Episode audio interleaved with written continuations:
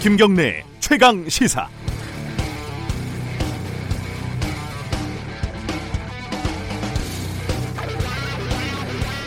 세상 일이 내 뜻대로 되지 않는다는 거 느껴본 적 많으시죠? 음, 예를 들어서요. 짝사랑하는 사람한테 접근하려고 우리 친구로 좀 지내보자 이렇게 했더니 진짜 친구로만 지내게 된다든지요. 그 바싹 마른 화분이 안쓰러워서 어, 매일매일 지나가면서 물을 줬더니 화초가 아예 썩어버린다든지 가끔 올라가서 시원한 공기를 마시던 건물 옥상에 난간이 낡은 거를 이렇게 지적을 했더니 건물주가 아예 옥상 문을 걸어 잠근다든지요. 참 세상 일이 내맘 같지가 않습니다. 검찰이 기자들에게 피의 사실을 슬슬 흘려서 언론 플레이를 하는 관행이 지나치다 이런 여론이 거세지니까 검찰이 아예 수사 진행 과정에 대한 모든 정보를 봉쇄할 기세입니다. 심지어 검사를 상대로 오보를 하면은 검찰 출입을 제한하겠다고 합니다. 오보 여부는 검찰총장이나 검사장이 판단할 것으로 예상이 되고요. 잘못된 관행을 좀 고치자고 하니까 검찰이 옳았구나. 아, 그냥 정보를 완전히 공, 봉쇄하겠다는 거죠. 옥상 난간을 고쳐야지 왜 문을 걸어 잠굽니까? 이런 논리라면 가장 근본적인 해결책은 언론이고 검찰이고 모두 없애버리면 되는 거 아닙니까? 이렇게 되면은 장담하건대 검찰만 좋아지는 겁니다. 권력은 누군가 계속 귀찮게 하고 감시해야 되니까요. 그게 아무리 마음에 안 드는 기자들이라도 말이죠. 10월 31일 목요일 김경래 최강 시사 시작합니다.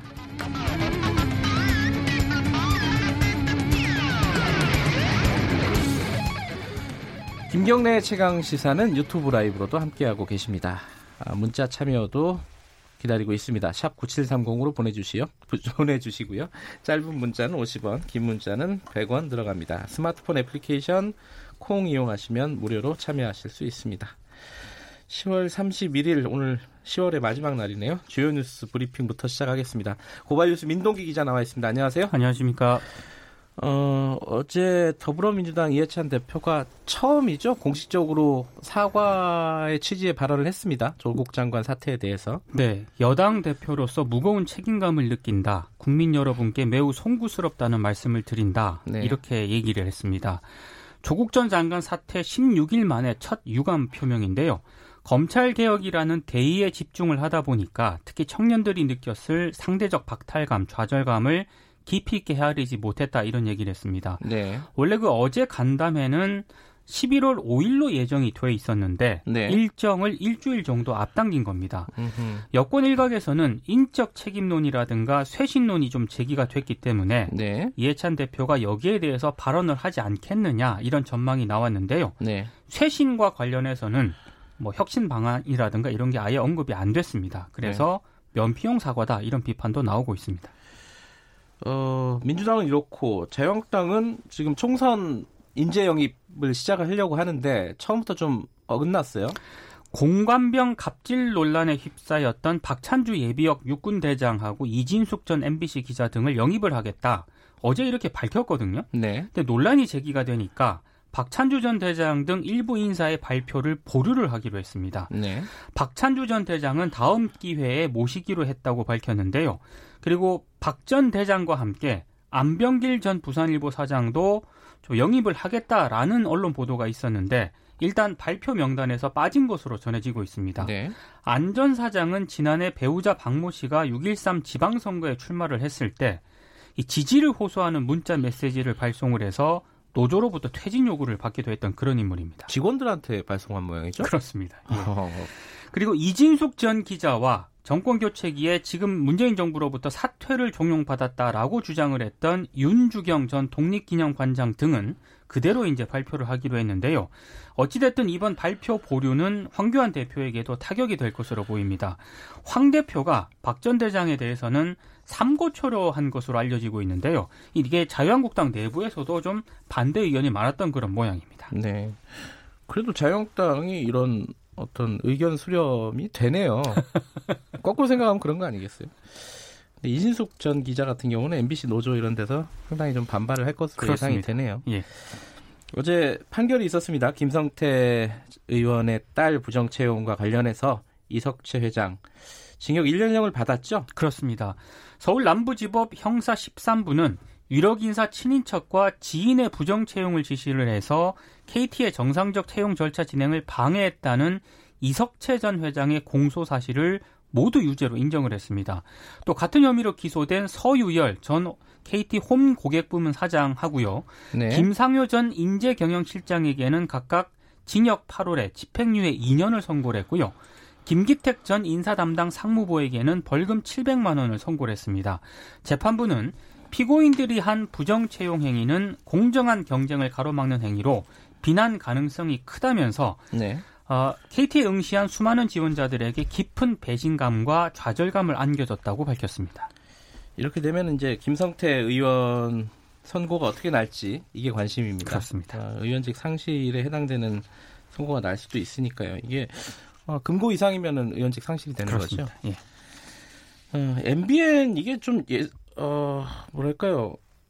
예사롭지 않습니다. 이게 그 승인이 취소될 수도 있다는 얘기도 나오고요. 정리 좀 해보죠. MBN 관련된 얘기. 금융위원회 산하 증권선물위원회가 네. MBN이 설립 과정에서 종편 그 요건을 충족시키기 위해서 자본금을 편법 충당했다 이렇게 결론을 내렸습니다. 그래서 장대한 매경 미디어 그룹 회장 등 전 현직 임원에 대한 검찰 고발, 해임 권고 그리고 과징금 부과 등의 중징계를 의결을 했는데요. 네. MBN은 2011년 12월 종편 출범 당시 최소 자본금 3천억의 요건을 채우기 위해서 우리은행으로부터 600억 원을 대출을 받거든요. 네. 근데 그 뒤에 회사 임직원 명의로 법인 주식을 개인당 수십억씩 사도록 했다는 그런 의혹을 받고 있습니다. 네. 이 과정에서 임직원 명의의 차명 대출로 회사 주식을 매입을 해서 자본금을 납입한 것처럼 꾸몄다는 의혹도 받고 있고요. 네. 그리고 이걸 재무제표에 또 제대로 반영하지 않아서 분식회계 의혹까지 받고 있거든요. 검찰이 지난 18일 MBN에 대한 압수수색을 실시를 했는데요. 임직원들을 조사를 해서 차명 대출이 경영진 지시로 이뤄졌고 조직적인 증거인멸 시도가 있었다 이런 진술을 확보한 것으로 전해지고 있습니다. 방송계에서는 이번 사태로 2017년 MBN이 그 종편 사업자 재승인을 받았거든요. 네. 이 승인에도 상당히 영향을 미칠 수도 있다 이런 전망이 나오고 있습니다. 예, 종편이 하나 없어질 수도 있는 그런 중대한 사안으로 지금 보고 있는 것 같습니다. 서울대 쪽에서 그 원래 서울대 교수들이 대외 활동들 많이 하잖아요. 네. 사회 이사로도 많이 하고 돈을 얼마나 버는지 아무도 모르고 있었는데 여기 좀 어, 뭐 개선이 이루어진다고요? 교육부가 지난 17일 서울대 설립 운영에 관한 법률 시행령 일부 개정령안을 입법 예고를 했거든요. 네. 근데 교원의 사회이사 겸직 허가 기준 등의 조항을 만들었습니다. 그러니까 사회이사 겸직을 위한 허가 절차라든가 기준 등을 명시를 하도록 했고요. 사회이사를 겸직하는 교원은 해당 기업체로부터 지급받은 보수 일체의 월급 지급 내역, 그리고 월별 지급 내역, 그리고 교통비, 뭐 회의 수당 등 항목별 지급 내역을 발급을 받아서요. 총장에게 이제는 제출을 해야 됩니다. 그동안 서울대 교수들은 기업의 사회이사를 겸직을 하면서 네. 거수기 역할만 하고 보수만 따로 챙긴다 이런 비판이 적지 않았는데 이제 이런 제도 관행에 상당히 좀 제동이 걸릴 수도 있을 것 같습니다. 가끔 기사 나오는 거 보면은 부럽더라고요. 뭐한 달에 한 번씩 이렇게 가면서 어 1년에 한 억대 연봉을 받고 이런 경우들이 꽤 많았었는데 이거는 교수들이 약간 저항을 했을 것 같은데 어쨌든 규정이 마련이 됐네요. 네. 어, 제가 오프닝에서 얘기했는데 검찰청의 오보낸 언론사는 출입을 금지한다. 이게 법무부가 얘기를 했어요. 근데 이게 어, 법무부하고 검찰하고 사실 지금까지 계속 좀 갈등을 연출했었는데 이 부분은 또 이해관계가 딱 떨어지는 것 같아요. 법무부 입장은 이렇습니다. 네. 사실관계 확인 조치를 취하지 않고 명예를 훼손하는 오보를 내면 인권 보호를 위해 출입 제한 등의 규정을 둔 것이다라고 밝혔는데요. 네. 근데 의견 수렴 없이 제정안을 냈습니다. 기존의 수사 공보 주칙을 대체하는 이 훈령은 네. 오는 12월 1일부터 시행이 되는데 앞서 오프닝에서 잠시 말씀을 하셨지만 오보를 낸 언론의 검찰청 출입을 막기로 했고요. 네. 공식 기자 브리핑도 없앱니다. 그리고 공직자나 대기업 총수에 관한 수사 정보도 공개를 하지 않는데요. 기소할 때도 제한된 정보만 공개를 하기로 했습니다. 근데 언론들이 상당히 비판적입니다. 이 제정안이 시행이 되면 언론이 검찰 비리를 감시를 하거나 수사를 견제하는 일이 사실상 어려워질 수도 있다라고 지적을 하고 있고요. 경찰이 정권 핵심 권력자라든가 재벌 총수를 수사하다 덮는다면 네. 이걸 감시 견제할 방안이 없어진다는 겁니다. 그리고 오보라든가 명예훼손의 기준 이걸 판단하는 주체가 결국에는 뭐 법무부나 검찰이 한다는 건데 예. 이게 온당하냐 또 이런 비판도 나오고 있습니다. 아, 뭐 어려운 얘기입니다. 지금 청취자분 중에도 어, 제가 오늘 눈이 잘 안 보이네요. 4356님이 언론이 역할을 못해 없는 것보다 못하니까 이런 결과가 나온 거 아니냐.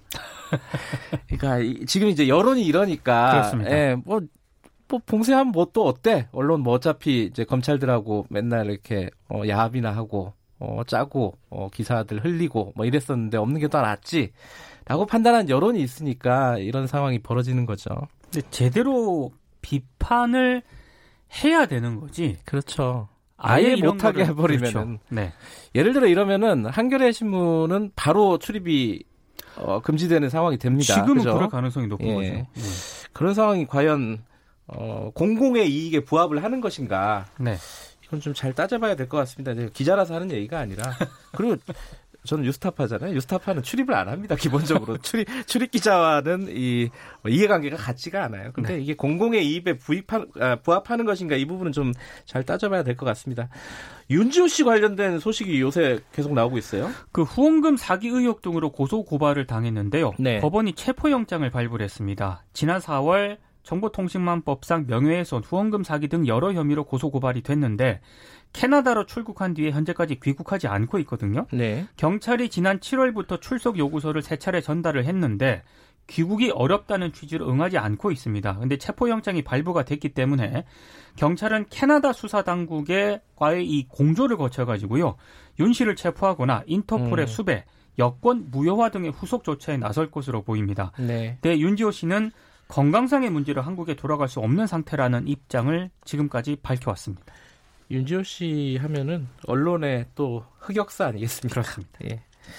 한국에 오겠네요, 결국은 체포가 돼서. 근데 예. 만약에 이게 시민권을 확보를 했다면 아, 그게 아직 모르는군요. 그게 확, 어. 확인이 안 됐기 때문에 네. 예, 그러면 굉장히 문제가 복잡해질 수 있다고 합니다. 예, 알겠습니다. 오늘 말씀 잘 들었습니다. 고맙습니다. 고발뉴스 민동기 기자였고요. 김경래 최강 시사 듣고 계신 지금 시각은 7시 37분입니다.